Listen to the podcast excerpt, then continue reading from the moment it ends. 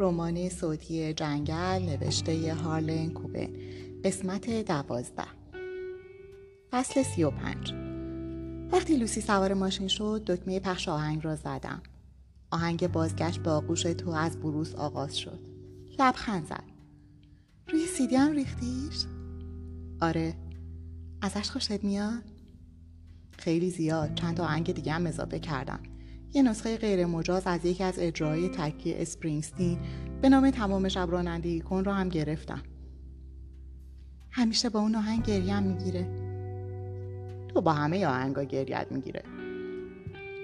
نه آهنگ خیلی عجیب از ریک جیمز اینطور نیست. درسته. و آهنگ شگفت انگیز با اون هم گریم نمی‌گیره. حتی وقتی نلی میگه بازی تو مثل استیو نش با ارزشه وای خدا تو من رو خیلی خوب می‌شناسی. لبخند زدم. به عنوان مردی که تازه فهمیده خواهر مردش از زنده باشه آروم به نظر می‌رسی. تقسیم بندی. یک کلمه است؟ این کارو می‌کنم. چیزها رو توی جعبه های مختلف می‌ذارم. اینجوری از اوضاع دیوانوار رد میشم. فقط برای یه مدت میذارمش یه جای دیگه. تقسیم بندی. دقیقا. ما روانشناسا برای تقسیم بندی اصطلاح دیگه ای داریم. بهش میگیم انکار طولانی مدت. هر چی دلت می‌خواد بهش بگو. الان وارد جریان جدیدی شدیم لوسی. باید کمی رو پیدا کنیم. اون حالش خوبه. ما روانشناسا برای این هم یه اصطلاح دیگه داریم. بهش میگیم تفکر آرزومند یا حتی توهمی. کمی گذشت. پرسیدم حالا پدرت چی یادش اومده؟ نمی‌دونم ولی می‌دونی که گیل پرس به دیدنش رفته. حدس من اینه که اون ملاقات چیزی رو توی ذهن ایرا به جریان در آورده. نمی‌دونم چی. شاید هم هیچی نباشه. اون حالش خوب نیست. شاید از تصوراتش باشه یا حتی از خودش در برده باشه. نزدیک فولکس واگن بیتل ایرا پارک کردیم. دیدن آن ماشین قدیمی با مزه بود. باید مرا به یاد گذشته میانداخت. او قبلا تمام مدت با این ماشین در اطراف اردوگاه رانندگی می‌کرد. سرش را بیرون میآورد و لبخند می‌زد و بسته های کوچکی را به دست افراد میرساند. به بچه ها اجازه می‌داد ماشین را تزیین کنند و وانمود می‌کرد این ماشین رهبر یک رژه است. ولی الان این فولکس واگن قدیمی تاثیر روی من نداشت. تقسیم بندی داشت خراب می‌شد چون من امیدوار شده بودم. امیدوار بودم خواهرم را پیدا کنم. امیدوار بودم برای اولین بار بعد از مرگ جین پیوندی واقعی با یک زن برقرار کنم. بتوانم تپش قلبم را کنار قلب لوسی حس کنم. سعی کردم به خودم هشدار دهم. سعی کردم به یاد بیاورم که امید بیرحمترین احساس دنیاست. می‌تواند روح انسان را متلاشی کند. ولی الان نمی‌خواستم به اینها فکر کنم. امید را می‌خواستم. می‌خواستم با آن بچسبم و اجازه دهم برای مدتی احساس سبکی به من دست دهد. به لوسی نگاه کردم. لبخند زد. حس کردم سینهام دارد شکافته می شود. خیلی وقت بود چنین حسی نداشتم این هیجان. دو دستم را دراز کردم و حس کردم خوشحالی وجودم را از هم درید. لوسی سرش را به سینهام چسبان. آرام گریه کرد. اجازه دادم خودش را خالی کند. موهایش را نوازش کردم و با همین حس در وجود خودم مبارزه کردم. نمی‌دانم چه مدت آنجا نشستیم. شاید پنج دقیقه شاید پانزده دقیقه. نمی‌دانم. گفت بهتر بری داخل. تو اینجا میمونی؟ ایرا رو کراس حرفش رو زد. تو تنها. من احتمالا ماشینش رو روشن می‌کنم تا باتریش نخوابه. او را بوسیدم. پیاده شدم و رفتم. این مکان آرام و سبز بود. امارتی با آجرهای گرجستانی. آجرهای کاملا مثلثی و ردیفی از سنگهای سفید در نمای جلویی ساختمان. مرا یاد یک خانه انجمنی با کلاس میانداخت. زنی پشت میز پذیرش بود. اسمم را گفتم. از من خواست دفتر را امضا کنم. این کار را کردم. تماسی گرفت و زیر لب چند کلمه حرف زد. منتظر شدم. آهنگی از نیل سیداکا پخش می‌شد. زنی مو قرمز به سمتم آمد. دامن پوشیده بود و عینکش از گردنش آویزان بود. شبیه پرستاری بود که سعی داشت مثل پرستارها به نظر نرسد. من ریبکا هستم. پاول کوپلند. شما رو پیش آقای سیلورستاین می‌برم. ممنون. توقع داشتم مرا به داخل راه رو هدایت کند ولی از بخش پشتی ساختمان خارج شدیم. خوب به باغها رسیدگی شده بود. کمی زود بود ولی چراغهای محوطه روشن بودند. ردیف متراکمی از حصارها مثل سگهای نگهبان محوطه را محاصره کرده بودند. سریع ایرا سیلورستاین را دیدم. او عوض شده بود و در عین حال هم مثل سابق بود. بعضی آدم ها اینجوری هن. پیرتر می شوند موهایشان خاکستری می شود چاق می شوند و شانه هایشان می افتد. با این حال دقیقا مثل قبل هستند ایرا همینطور بود ایرا هیچ کس در اردوگاه از فامیلی استفاده نمی کرد. بزرگترها خاله و عمو بودند ولی من دیگر نمی توانستم او را عمو صدا کنم. یک بارانی پوشیده بود که آخرین بار در مستند وودستاک مشابهش را دیده بودم. صندل به پا داشت. آرام بلند شد و دستهایش را باز کرد. در اردوگاه همه همینطور بودند. همه همدیگر را بغل می کردن. همه همدیگر را دوست داشتند. همه چیز خیلی مهربانانه بود. او را در آغوش کشیدم. مرا محکم بغل کرد. ریشش را روی گونه هایم حس کردم. مرا رها کرد و به ربکا گفت ما رو تنها بذار. ربکا چرخید. ایرا مرا به سمت یک نیمکت سیمانی چوبی سبز برد. نشستی. زیاد تغییر نکردی کوپ؟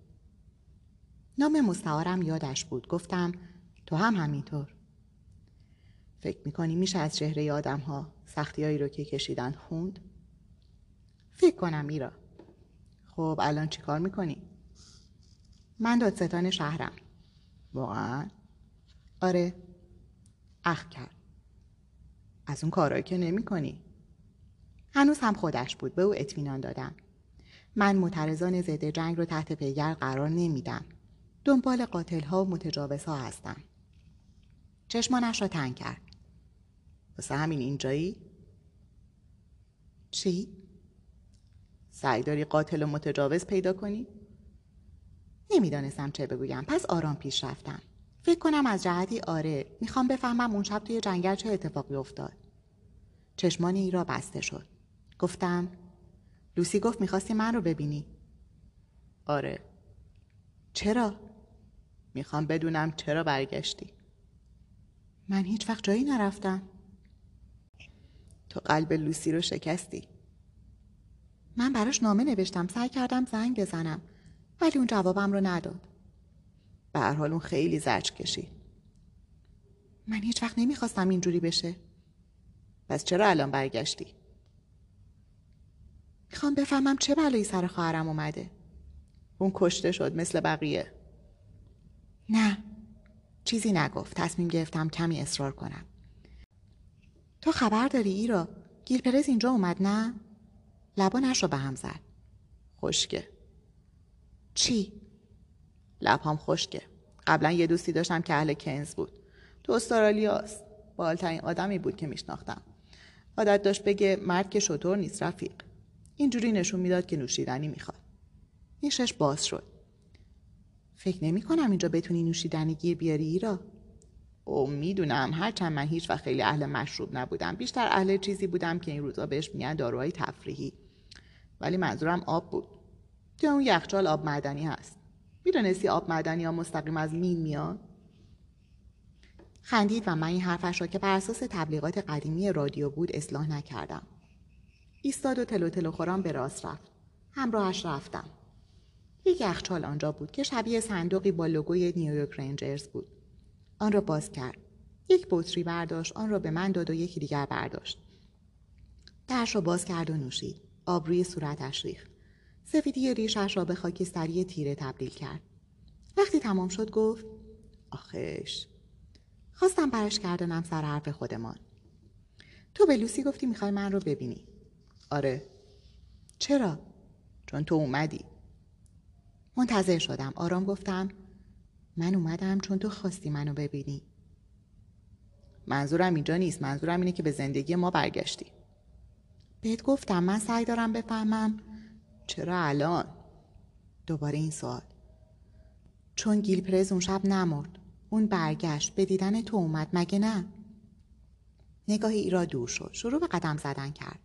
من همراهش رفتم. اون اینجا بود ایرا؟ از این استفاده نکرد. به رفتن ادامه داد. متوجه شدم میلنگد صورتش از درد جمع شد. پرسیدم خوبی؟ باید برم. کجا؟ یه راهی به جنگل هست. بیا. ایرا من نیومدم. اون گفت اسمش مانولو. نمی‌دونم چی چیه. ولی من می‌دونستم کیه. گیل پرس کوچولو. یادته؟ منظورم اون قدیم هاست آره. سرشا تکان داد. پسر خوبی بود ولی خیلی راحت گول می‌خورد. چی می‌خواست؟ بهم نگفت کیه یعنی اولش نگفت. واقعا مثل قدیم ها نبود ولی یه چیزی توی رفتارش مثل قبل بود. آدم می‌تونه یه سری چیزها رو مخفی کنه می‌تونه وزنش رو زیاد کنه. ولی گیل هنوز یکم زبونش شل می‌زد. هنوز مثل قبل حرکت می‌کرد. انگار همیشه محتاط بود.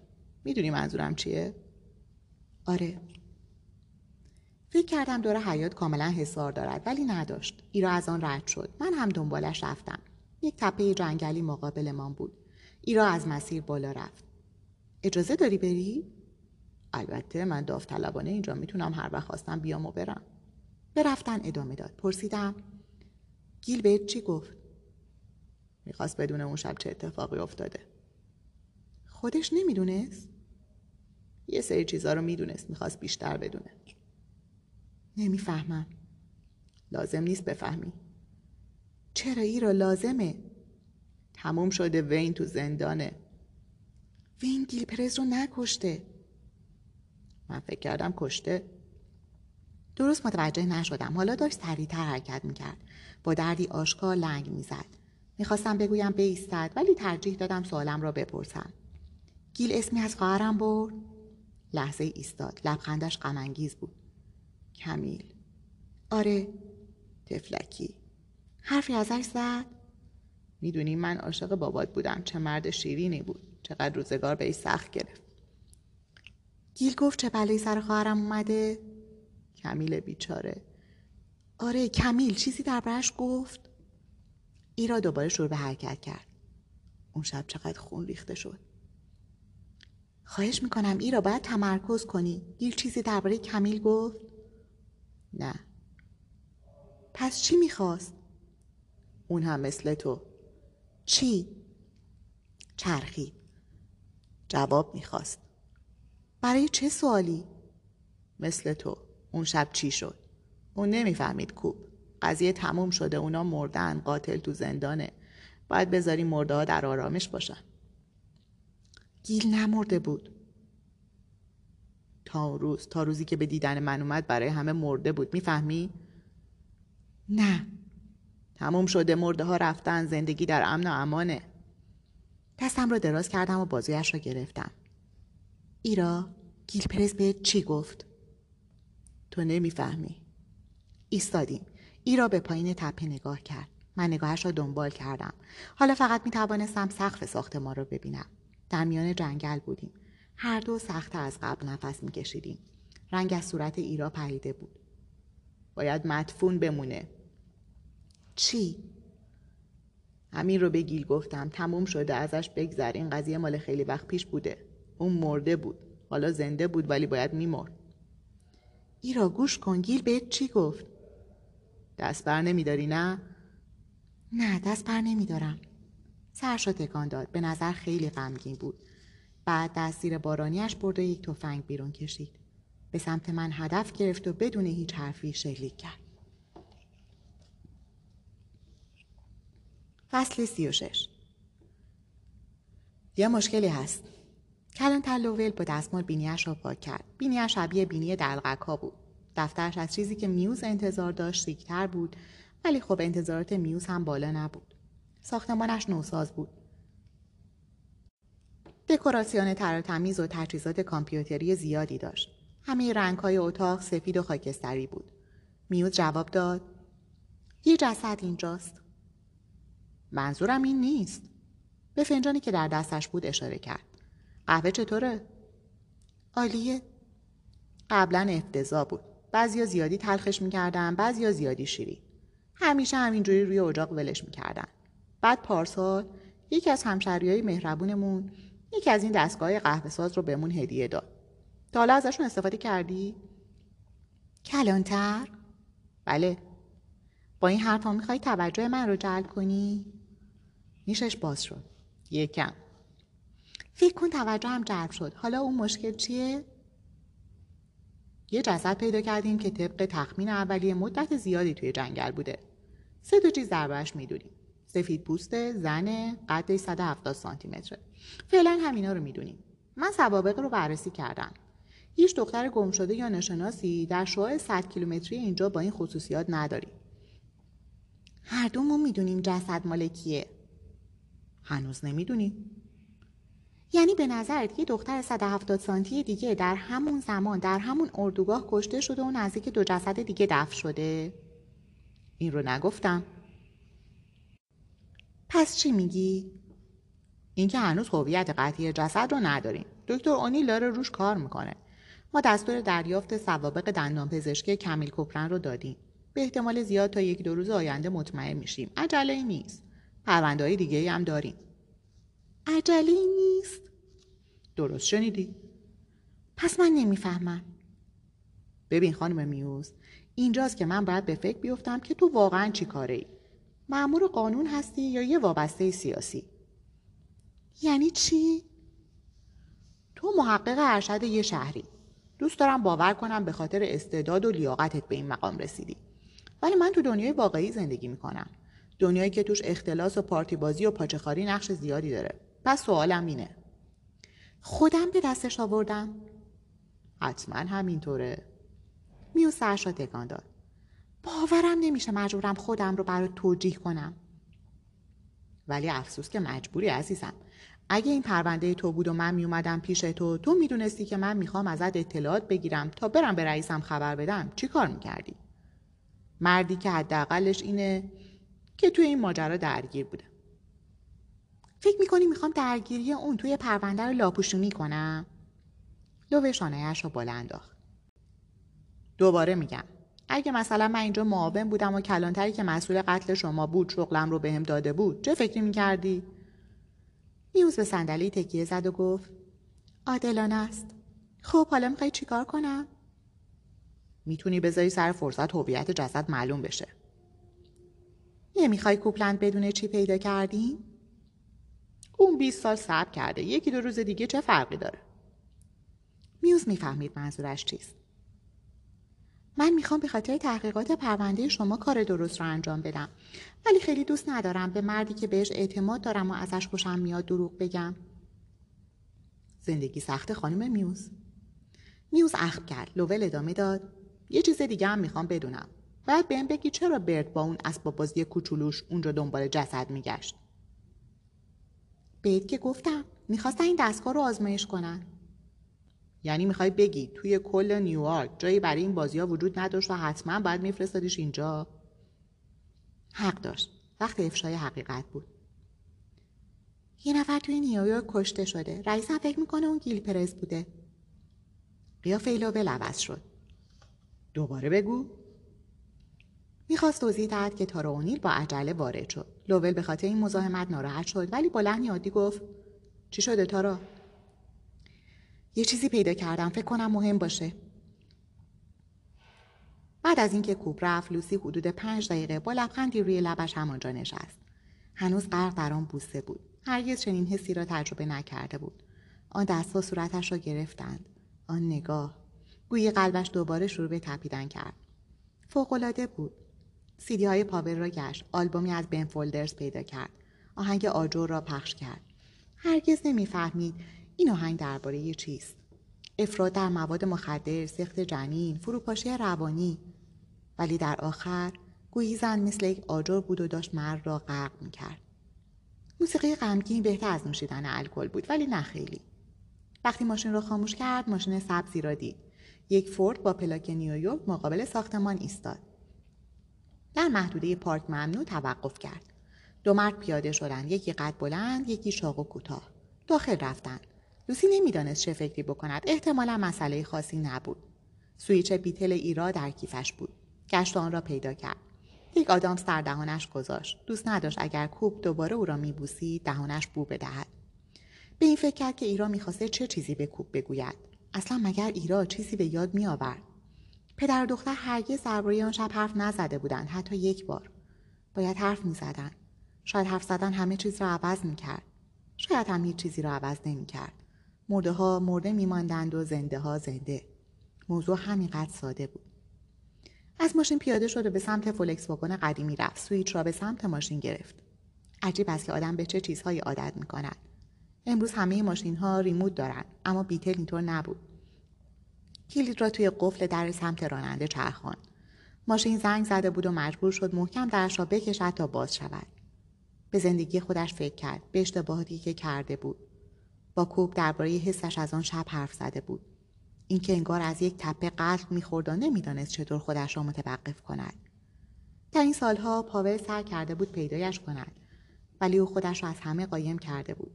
شاید لازم بود زودتر با او تماس بگیرد. شاید لوسی باید سعی می‌کرد با اتفاقات آن شب کنار بیاید ولی در عوض آنها را دفع کرد. از رویارویی میترسید. پس مخفی شدن را انتخاب کرد. عادی ترین کار لوسی غرق شدن در عمق یک بطری ودکا بود. مردم برای فرار سراغ بطری ودکا نمی روند. لوسی سوار ماشین شد و سریع متوجه شد که اتفاقی افتاده. اولین سرنخ قابل رویت کف ماشین در سمت صندلی شاگرد بود. به پایین نگاه کرد و اخم کرد. یک قوطی نوشابه. در واقع یک نوشابه رژیمی. آن را برداشت. کمی نوشابه داخلش مانده بود. به این فکر کرد که چند وقت از سوار بیتل نشده. حداقل سه تا چهار هفته. آن موقع قوطی اینجا نبود یا اگر بود احتمالا لوسی آن را ندیده بود. ناگهان متوجه بویی شد. یاد ماجرایی افتاد که وقتی دوازده ساله بود در جنگل نزدیک اردوگاه رخ داد. با ایرا به پیاده روی رفته بودند. صدای شلیک آمد و پدرش کاملا وحشت کرد. شکارچی ها وارد زمین هایشان شده بودند. ایرا آنها را پیدا کرد و با داد و فریاد بهشان گفت که این میل شخصی است. یکی از شکارچی ها به آنها نزدیک شد و ضربه به سینه ایرا زد. لوسی یادش آمد که آن شکارچی بوی وحشتناکی می‌داد. حالا هم همان بو را حس می‌کرد. چرخید و به صندلی عقب نگاه کرد. کف ماشین غرق خون بود. بعد از دور صدای شلیک شنید. بقایای یک اسکلت روی یک میز نقره‌ای بود. میز سوراخ‌های کوچکی داشت. سوراخ‌ها کار تمیز کردن را راحت می‌کردند. فقط کافی بود یک شلنگ رویشان بگیرند.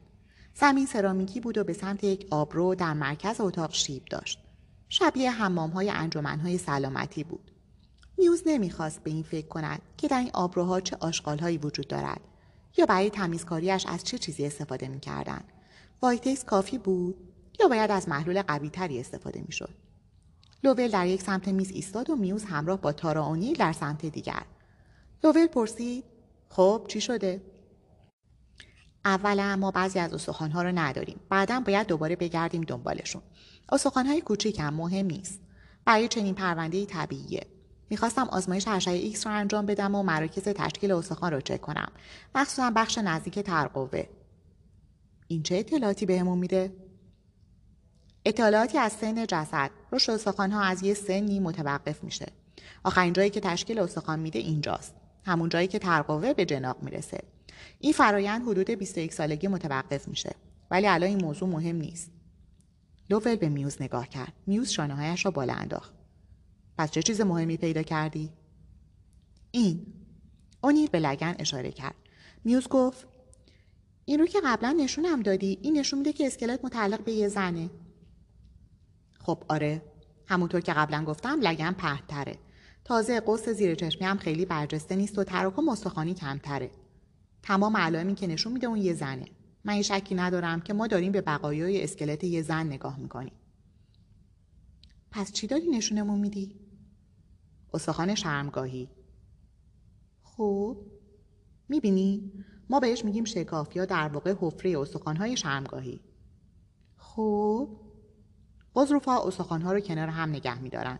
این از اصول آناتومیه. احتمالا خودتون می‌دونید معمولا وقتی حرف قضروف میشه یاد زانوی آرنج میافتیم. قضروف ها کشسانن کش میاد. ولی این رو می‌بینی؟ این علامت ها روی استخوان شرمگاهی رو می‌بینی؟ اینها روی سطح قضروفی ایجاد شدن. قبلا استخوان ها توی این نقطه به هم بست بودن و بعدا جدا شدن. اونی نگاهشان کرد. چشمایش داشت برق می‌زد. می‌فهمی؟ میوز گفت نه. شکافا وقتی ایجاد میشن که قضروف کشیده بشه. وقتی استخوانهای شرمگاهی جدا بشن. میوز به لوول نگاه کرد. لوول شانهایش را بالا انداخت. میوز گفت. یعنی چی؟ یعنی در دوره از زندگیش استخوانهاش جدا شدن. خانم میوز این یعنی قربانی شما زایمان کرده. فصل سی و هفت. وقتی یک تفنگ شما را نشانه می‌گیرد سرعت هیچ چیز کند نمی شود برعکس همه چیز تند می شود وقتی ایرا به سمت من نشانه رفت انتظار داشتم زمانی برای واکنش داشته باشم. خواستم دستهایم را بالا ببرم. یک علامت ابتدایی که نشان می‌دهد نمی‌خواهم آسیبی به او بزنم. خواستم دهانم را باز کنم تا او را قانع کنم تا بگویم همکاری می‌کنم و هر کاری بخواهد انجام می‌دهم.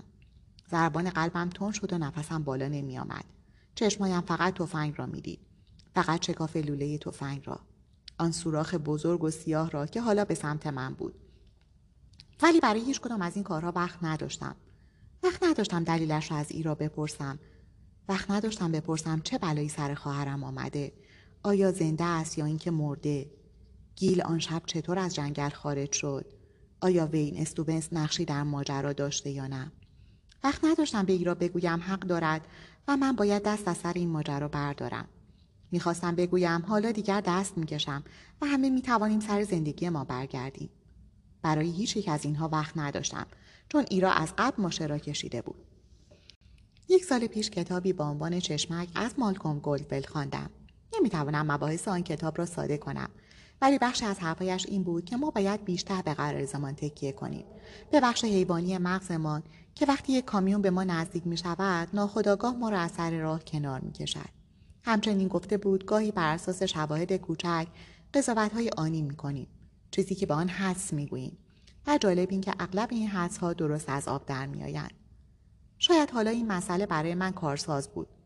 شاید چیزی در طرز ایستادن ایرا یا نحوه درآوردن تفنگ یا هر چیز دیگری باعث شد بفهمم که حرف زدن فایده ای نخواهد داشت. او فقط می‌خواهد شلیک کند و در نهایت من خواهم مرد. چیزی باعث شد سریع از را بپرم ولی گلوله به من خورد. او وسط سینم را هدف گرفته بود. گلوله به پهلویم خورد و مثل یک نیزه داغ کمرم را شکافت. روی زمین افتادم و سعی کردم پشت یک درخت مخفی شوم. ایرا دوباره شلیک کرد. این بار خطا رفت من همچنان قتل می زدم. روی زمین سنگی پیدا کردم. بدون فکر فقط سنگ را برداشتم و در حالی که هنوز قتل می زدم به سمت ایرا پرتاب کردم. حرکتی رقت انگیز و از سر درماندگی بود. پرتابم قدرت نداشت سنگ به او خورد اما فکر می کنم تأثیری نداشت. متوجه شدم ایرا از اول این نقشه را کشیده بود. برای همین می‌خواست مرا تنها ببیند. برای همین هم مرا به جنگل برد. می‌خواست به من شلیک کند. ایرا که در ظاهر روح لطیفی داشت در حقیقت یک قاتل بود. به پشت سرم نگاه کردم. خیلی به من نزدیک بود. یاد صحنه در نسخه اصلی فیلم قوم و خیش سببی افتادم. یک فیلم کمدی که در آن به آلن آرکین گفته می‌شد مارپیچ بدود تا تیر نخورد. این کار الان فایده ای نداشت. این مرد تنها دو سه متر از من فاصله داشت. تفنگ داشت. من هم از قبل تیر خورده بودم و می توانستم جریان خونم را حس کنم. داشتم می مردم. داشتیم از صفحه پایین می رفتیم. من هنوز قتل می زدم. ایرا سعی می کرد به تعادل برسد تا دوباره شلیک کند.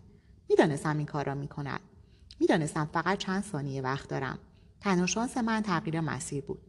به زمین چسبیدم و خودم را متوقف کردم. ایرا تعادلش را به دست آورد. سعی کرد سرعتش را کم کند.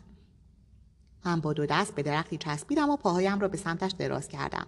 این هم حرکتی رقت انگیز بود. شبیه یک حرکت ژیمناستیک ناشیانه روی خرک حلقه بود. ولی ایران می‌خواست حمله کند و به اندازه کافی تعادل داشت. با لگت قوزکش را هدف گرفتم. ضربم چندان شدید نبود ولی کار خودش را کرد. ایرا فریادی سر داد و روی زمین افتاد. تفنگ تفنگ رو بردار. چهار دست و پا به سمتش رفتم. من هیکل درشتری داشتم. جوانتر بودم و وضعیت بدنی خیلی بهتری هم داشتم. او پیرمردی با مغزی نیمه تعطیل بود. می توانست شلیک کند. هنوز دست و پاهایش جان داشت. ولی سن و سال و مصرف مواد واکنشهایش را کند کرده بود. خودم را رویش انداختم و دنبال تفنگ گشتم. باید در دست راستش باشد. سراغ آن دستش رفتم. به دستش فکر کن فقط دست. با دو دست مچش را گرفتم و بازویش را رو روی زمین چسباندم. دستش خالی بود. آنقدر حواسم به دست راستش بود که هرگز حرکت دست چپش را ندیدم. دست چپش داشت با انحنای خاصی به سمتم می آمد. احتمالا تفنگ افتاده بود و حالا در دست چپش بود و مثل یک سنگ آن را توی مشتش گرفته بود. قنداق را به پیشانیم کوبید. گویی رعد و برق به جمجمم خورد. می توانستم حس کنم مغزم به سمت راست کوبیده شد. انگار صدای تلق تلقش را می شنیدم. بدنم لرزید. ایرا را رها کردم. به بالا نگاه کردم. تفنگ را به سمت من رشانه رفته بود.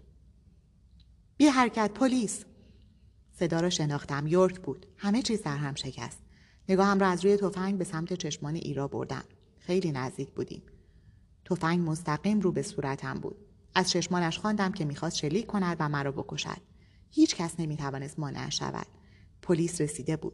می‌دانست آخر خط است اما می‌خواست به من شلیک کند. بابا نه! لوسی بود. ایرا صدایش را شنید و چیزی در نگاهش عوض شد. تفنگ رو بنداز یا لاقلان. دوباره یورک بود. نگاهم هنوز روی ایرا بود. ایرا به من نگاه کرد و گفت خواهرت مرده.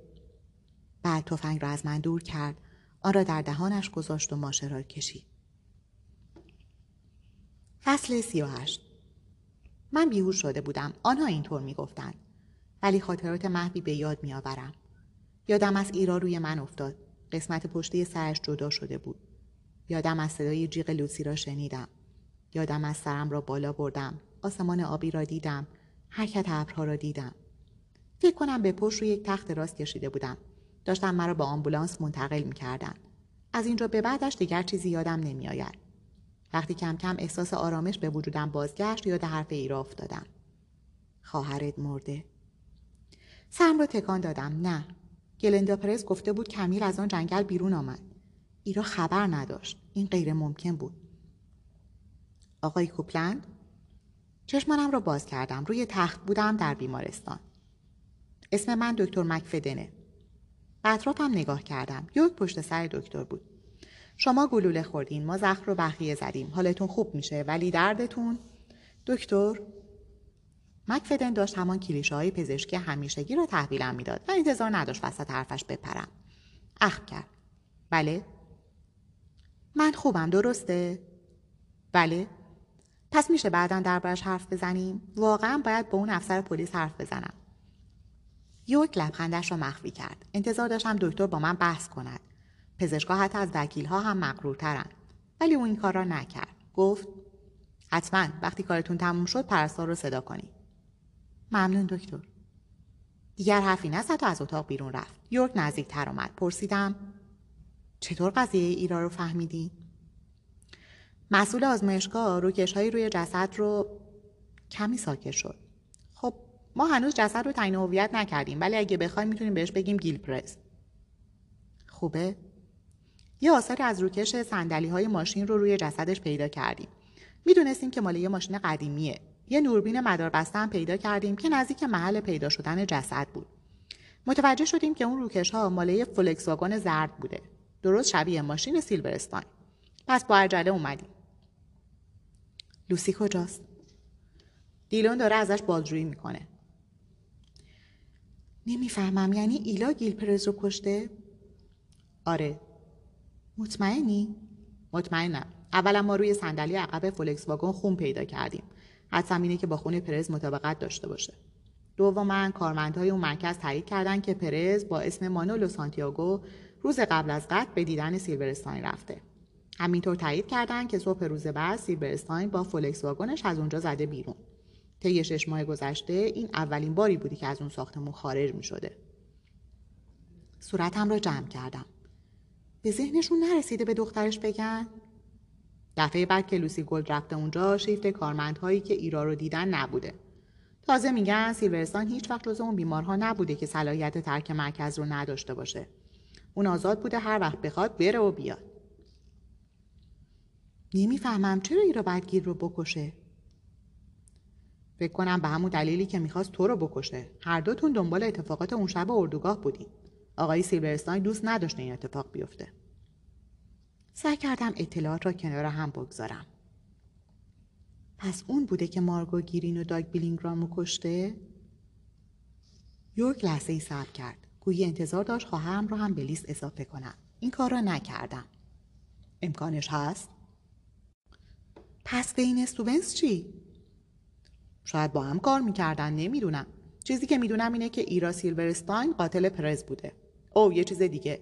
تفنگی که ایرا باش به تو شلیک کرد همون کالیبر رو داره که باهاش به گیل پرز شلیک شده. الان داریم تست بالستیک رو انجام میدیم ولی خودمون می‌دونیم که با هم منطبقن. این رو به خونه روی صندلی عقب بیتل و تصویر اون و ماشینش توی دوربین مداربسته اون فروشگاه اضافه کن. دیگه خیلی واضحه. ولی حالا ایرا سیلورستاین مرده و همونطور که می‌دونی محاکمه یه مرده خیلی سخته. درباره کاری که ایلا سیلورستاین 20 سال پیش کرده یا نکرده. شانهاش را بلند منم کنجکاوم ولی معماییه که یه نفر دیگه باید حلش کنه. اگه احتیاج باشه تو کمکم می‌کنی؟ حتما خودم هم دوست دارم کمک کنم. اگه چیز جدیدی متوجه شدی بهم خبر بده تا یه شام مهمونت کنم. قبوله. دست دادیم. گفتم باید بابت نجات جونم ازت تشکر کنم. آره باید تشکر کنی اما فکر نکنم من نجاتت داده باشم. یاد حالت چهره ایرا افتادم. مصمم بود مرا بکشد. یو کمی را متوجه شده بود. ایرا می‌خواست به من شلیک کند. عواقب این کار برایش مهم نبود. این صدای لوسی بود که مرا نجات داد. یورک رفت. من در بیمارستان تنها ماندم. احتمالا جاهای غمانگیزتری هم برای تنها بودن وجود داشت. ولی چیزی به فکرم نمی رسید. به جین فکر کردم. چقدر شجاع بود. تنها چیزی که واقعا او را می ترسند و وحشت زدهاش می کرد این بود که در بیمارستان تنها بماند. پس من تمام شب کنارش می ماندم. روی یکی از این سندلی هایی می خوابیدم که سفترین محل استراحت روی کره زمین بود. اینها رو نمی‌گویم که تشویقم کنی. این یکی از نقطه ضعف های جین بود. اولین شب در بیمارستان دستم رو گرفت و سعی کرد ضعیف به نظر نرسد. گفت لطفا من رو اینجا تنها نذار. پس من این کار رو نکردم. آن موقع این کار را نکردم. بعدا هم این کار را نکردم. تا وقتی که به خانه برگشت. او می‌خواست در خانه بمیرد چون حتی فکر برگشتن به چنین اتاقی هم برایش دردناک بود. حالا نوبت من بود. من اینجا تنها بودم. زیاد نمی ترسیدم فکر کردم. به اینکه زندگی مرا به کجا برده است. در چنین بحرانی چه کسی کنارم خواهد بود؟ وقتی چشمانم را در بیمارستان باز کردم انتظار داشتم چه کسی کنارم باشد. اولین اسمایی که به ذهنم رسید گرتا و باب بود. پاسهایی که دستم را بریدم باب مرا به بیمارستان رساند و گرتا از کارا مراقبت کرد. آنها خانواده من بودند. تنها خانواده ای که برایم باقی مانده بود و حالا آنها را هم از دست داده بودم. یاد آخرین باری افتادم که در بیمارستان بستری شدم وقتی دوازده سالم بود تب روماتیسمی گرفتم آن موقع بیماری خیلی کمیابی بود الان کمیابتر هم شده است ده روز در بیمارستان بودم یادم از کمیل به دیدنم میآمد گاهی دوستان اصاب خورد کنش را هم میآورد چون می‌دانست که اینطوری حواسم پرت می شود. بازی های مختلفی می کردیم. پسرها عاشق کمیل بودند. نوار کاست هایی را برایم می آورد که پسرها برایش گلچین کرده بودند. گروه هایی مثل استیلیدن، سوپر ترمپ و برادران دوبی. کمیل به من می‌گفت کدوم گروه ها عالی هستند، کدوم گروه ها افتضاح و من جوری از سلیقش پیروی می کردم که انگار وحی منزل بود. آیا کمیل در جنگل زرش کشیده بود؟ همیشه به این موضوع فکر می کردم. بین سوبنس با او چه کار کرده بود؟ دست و پایش را بسته بود و او را ترسانده بود؟ مثل کاری که با مارگو گیرین کرد؟ کمیل تقلا کرده بود و مثل داگ بیلینگام به خاطر دفاع از خودش زخمی شده بود؟ یا مثل قربانی های ایندیانا و ویرجینیا به این او را زنده زنده دفن کرده بود؟ چقدر درد کشیده بود؟ در لحظات آخر چقدر وحشت کرده بود؟ حالا سوالی جدید اصلا کمیل از آن جنگل زنده بیرون آمده بود افکارم را به سمت لوسی هدایت کردم فکر کردم الان چه رنجی می‌کشد او مرگ پدر عزیزش را به چشم دید حتما حالا دارد به دلایل و چگونگی ها فکر می کند. می‌خواستم او را ببینم چیزی بگویم. سعی کنم کمی آرامش کنم. در زدن. بیا تو. انتظار داشتم پرستار باشد. نبود. میوز بود. لبخند زدم. انتظار داشتم او هم لبخند بزند. نزد. قیافش خیلی غمگین بود. اینقدر ناراحت نباش من خوبم. میوز به تخت نزدیکتر شد. حالت چهرهش عوض نشد. گفتم من با دکتر حرف زدم. گفت شاید حتی لازم نباشه شب اینجا بمونی. پس قیافت چه اینجوریه؟ میوز یک صندلی برداشت آن را به تخت نزدیک کرد. باید حرف بزنیم. من قبلا لوره میوز را با این چهره دیده بودم. این چهره جدی او بود. برای وقتی که می‌خواست کار بزرگی انجام دهد یا مچ کسی را حین دروغگویی بگیرد. دیده بودم در مقابل قاتلها متجاوزها ماشیندوزها و اعضای باندهای قاچاق این قیافه را می‌گرفت. حالا با این حالت داشت به من نگاه می‌کرد. موضوع چیه چهرش نرم نشد ملاقاتت با رایاسینگ چطور بود همونطوری که فکرشو می‌کردیم خلاصه توضیح دادم چون فکر نمی کردم در مقابل چیزی که می‌خواست بگوید موضوع مهمی باشد. ولی خبر بزرگ اینه که خواهر گیل پرز به دیدنم اومد. بهم گفت کمیل هنوز زنده است. چیزی در چهرهش عوض شد. قطعا کارش خوب بود ولی من هم وارد بودم. می‌گویند یک حرکت ناخودآگاه واقعی کمتر از یک دهم ثانیه طول می‌کشد تا خودش را نشان دهد. ولی من آن را دیدم. از حرفی که زدم تعجب نکرد ولی کمی حالت چهرهش عوض شد. چه خبر میوز؟ امروز با کنون تلوول حرف زدم. اخ کردم. هنوز بازنشسته نشده؟ نه. می‌خواستم بپرسم چرا با اون ملاقات کرده ولی می‌دانستم میوز کارش را بلد است. طبیعی بود که با مسئول پرونده آن قتل تماس بگیرد. به علاوه این مسئله تا حدی رفتارش را هم توجیه می‌کرد. گفتم بزار حدس بزنم. اون فکر می‌کنه من درباره اون شب دروغ گفتم. میوز با بله یا خیر جواب نداد. گفت عجیبه تو اینطور فکر نمی کنی؟ این که شبی که ها رخ داد تو سر پست نگهبانیت نموندی؟ خودت دلیلش رو می‌دونی. اون داستانها رو خوندی؟ آره خوندم. تو یواشکی با دوست دخترت به جنگل رفتی. بعد هم نمی‌خواستی اون تو درد سر بیفته. درسته. ولی اون داستان میگه که تو غرق در خون بودی. این هم درسته؟ نگاهش کردم. چه خبره؟ دارم وانمود می‌کنم که تو رئیسم نیستی. سر کردم بنشینم. بخیه پهلویم به شدت درد گرفت. لوبه گفته من مزنونم. لازم نیست بگه. تو هم لازم نیست از نظر من مزنون باشی تا این سالها رو ازت بپرسم. تو درباره اون شب دروغ گفتی. من داشتم از لوسی محافظت می‌کردم. این رو از قبل می‌دونی. من می‌دونم از قبل چی بهم گفتی. آره ولی خودت رو بذار جای من. باید بدون هیچ پارتی بازی و پیش این پرونده رو مدیریت کنم. اگه جای من بودی این سوال رو نمی‌کردی. به حرفش فکر کردم. فهمیدم باشه. خیلی خوب بپرس. هرچی می‌خوای بپرس. خواهرت حامله بود؟ خوشکم زد. شوکه شدم. این سوال مثل ضربه محکم به وجودم وارد شد. احتمالا قصد او هم همین بود. جدی داری می‌پرسی؟ آره. چرا همچین سوالی می‌کنی؟ فقط جواب بده. نه خواهرم هیچ وقت حامله نبود. مطمئنی؟ فکر کنم اگه بود میفهمیدم. مطمئنی میفهمیدی؟ متوجه نمیشم چرا داری این رو می‌پرسی. ما پرونده هایی داشتیم که توشون دخترها حاملگیشون رو از خانواده مخفی کردن. خودت هم می‌دونی. اصلا پرونده ای داشتیم که حتی خود دخترم هم نمی‌دونستن که زایمان کرد. یادته؟ یادم بود. ببین میوز من الان می‌خوام از موقعیتم استفاده کنم. چرا داری می‌پرسی که خواهرم حامله بوده یا نه؟ چهرم را بررسی کرد. نگاهش مثل کرمهایی باریک روی وجودم خزید. گفتم جواب بده. باید خودت رو نجات بدی کوب. این رو می‌دونی؟ من مجبور نیستم هیچ کاری انجام بدم. چرا مجبوری؟ لوول هنوز دنبال اون قضیه است. این پرونده مثل بچهش میمونه. لوول اون دهاتی از 18 سال پیش که وین استوبنس دستگیر شد روی این پرونده کار نکرده. به هر حال این پرونده اونه اون مسئولشه. نمی‌دانستم چه فکری کنم. لوول می‌دونه گیل پرز این مدت زنده بوده؟ من نظریه تو رو بهش گفتم. پس چرا یهویی با سوالهایی درباره حاملگی کمیل داری برام تله می‌ذاری؟ چیزی نگفت. باشه هر جوری دوست داری این بازی رو ادامه بده. ببین من به گلندا پرز قول دادم سعیم رو بکنم که خانوادهش وارد این قضیه نشن. به لوول بگو. شاید بذاره توی پرونده همکاری کنی. من خیلی بیشتر از اون کلانتر عقب افتاده به تو اعتماد دارم.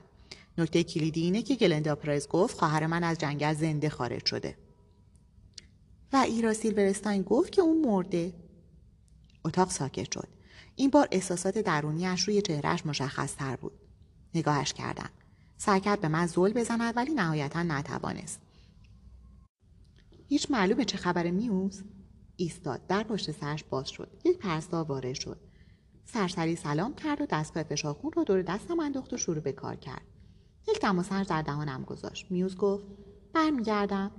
دماسنج هنوز در دهانم بود. پرسا نبزم را گرفت. به احتمال زیاد ضربانم خیلی بالا بود. سعی کردم با وجود دماسنج حرف بزنم. میوز او رفت. من در تخت مادم و به فکر فرو رفتم. حامله؟ احتمال داشت کمیل حامله باشد؟ چیزی به ذهنم نرسید. سعی کردم فکر کنم. کمیل لباسهای گشاد میپوشی؟ چند ماه حامله بود. اگر چیزی بود پدرم حتما می‌فهمید. او پزشک زنان بود. کمیل نمی‌توانست این مسئله را از او مخفی کند. شاید هم مخفی نکرده بود. مزخرف بود. امکان نداشت خواهرم حامله باشد. اما یک مسائلی وجود داشت. من نمیفهمیدم چه خبر است. ولی میوز بیشتر از چیزی که نشان می‌داد اطلاعات داشت. سوال او تصادفی نبود. یک دادستان خوب گاهی در یک پرونده همین کار را می‌کرد. یک ایده بیپایی و اساس ارائه می‌کرد تا با شک حاصل به نتایجی برسد. فقط محض احتیاط. فقط برای اینکه احتمالات را بررسی کند. پرستار کارش تمام شد. تلفن را برداشتم و به خانه زنگ زدم تا حال کارا را بپرسم. وقتی گرتا با سلامی گرم جواب داد تعجب کردم. سلام. حالتی دوستانش خیلی زود از بین رفت. شنیدم حالت خوب میشه؟ همین رو بهم گفتن. گرتا با حالتی رسمی گفت الان من پیش کارا هستم. اگه بخوای می‌تونم امشب ببرمش خونه خودمون. عالی میشه مرسی. سکوت کوتاهی ایجاد شد. پابل معمولا مرا کوب صدا می‌کرد. از این کار جدیدش خوشم نیامد. بله؟ آرامش کارا برای من خیلی مهمه. اون هنوز دختر خواهر منه. می‌فهمم. ولی عوضش تو هیچ ارزشی برام نداری. گوشی را قطع کرد. نشستم و منتظر شدم میوز برگردم. سعی کردم غذایا رو در ذهنم مرور کنم. گلندا پرس گفت خواهرم زنده از جنگل بیرون آمده. ایرا سیلورستاین گفت او مرده. حرف کدامشان را باور می‌کردم. گلندا پرس آدم نرمالی بود. ایرا سیلورستاین روانی بود. جواب گلندا پرس یادم آمد ایرا مدام می‌گفت می‌خواهد گذشته رو مدفون نگه دارد. گیل پرز را کشته بود و می‌خواست مرا هم بکشد چون نمی‌خواست در گذشته جستجو کنی. او فهمیده بود تا زمانی که من فکر کنم خواهرم زنده است تحقیق می‌کنم. اگر فکر کنم شانسی برای بازگشت کمیل به خانه وجود دارد هر کاری لازم باشد می‌کنم. عواقبش مهم نیست مشخص بود که ایرا این را نمی‌خواست. این برایش انگیزه بود تا دروغ بگوید تا بگوید او مرده است. از سوی دیگر گلندا پرس هم می‌خواست من از جستجو دست بکشم. با تحقیقات من خانوادهش به خطر میافتادند ممکن بود کلاهبرداری و بقیه جرمهای کوچکشان فاش شود. پس او هم فهمیده بود که بهترین راه برای اینکه عقب بکشم این است که قانع شوم طی این 20 سال چیزی عوض نشده که بین استوبنس واقعا خواهرم را کشته. او باید می‌گفت خواهرم مرده ولی این کار را نکرد. جواب گلندا پرس امیدوار شدم دوباره امید. لور میوز برگشت در را بست. گفت الان با کلان تلوبل حرف زدم. خب. همونطور که گفتم این پرونده اونه. تا وقتی اجازه نمی‌داد نمی‌تونستم مسئله خاصی رو بازگو کنم. به موضوع حاملگی ربط داره؟ میوز طوری نشست که انگار میترسی صندلی بشکند. دستهایش را آرام روی پاهایش گذاشت. عجیب بود. او اکثر اوقات شبیه دختر نشایی بود که دارد با سرعت رانندگی می‌کند. هرگز او را اینقدر آرام ندیده بودم. سرش پایین بود. زبان قلبم کمی بالا رفت. او می‌خواست کار درست را بکند. همیشه همینطور بود. میوز؟ سرش را بالا آورد. از چیزی که می‌دیدم خوشم نیامد. چی شده؟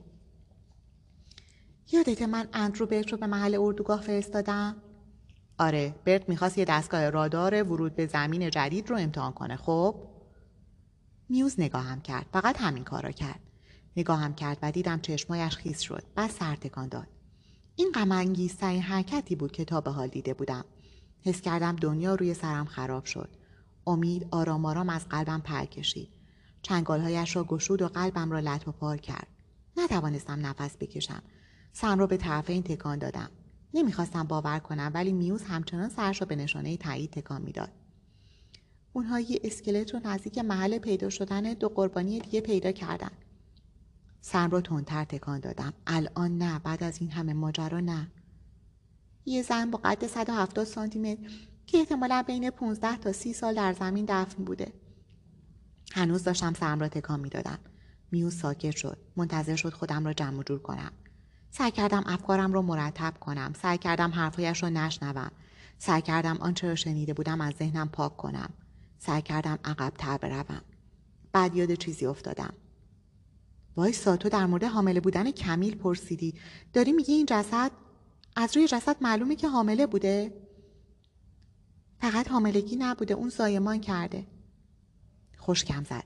سعی کردم هضمش کنم. شنیدن ماجرای حاملگی یک چیز بود. ممکن بود اتفاق افتاده باشد. ممکن بود سخت کرده باشد. نمی‌دانم. ولی او حاملگی را طی کرده بود زایمان کرده بود و حالا مرده بود. بعد از این همه وقت؟ ببین چی شده میوز.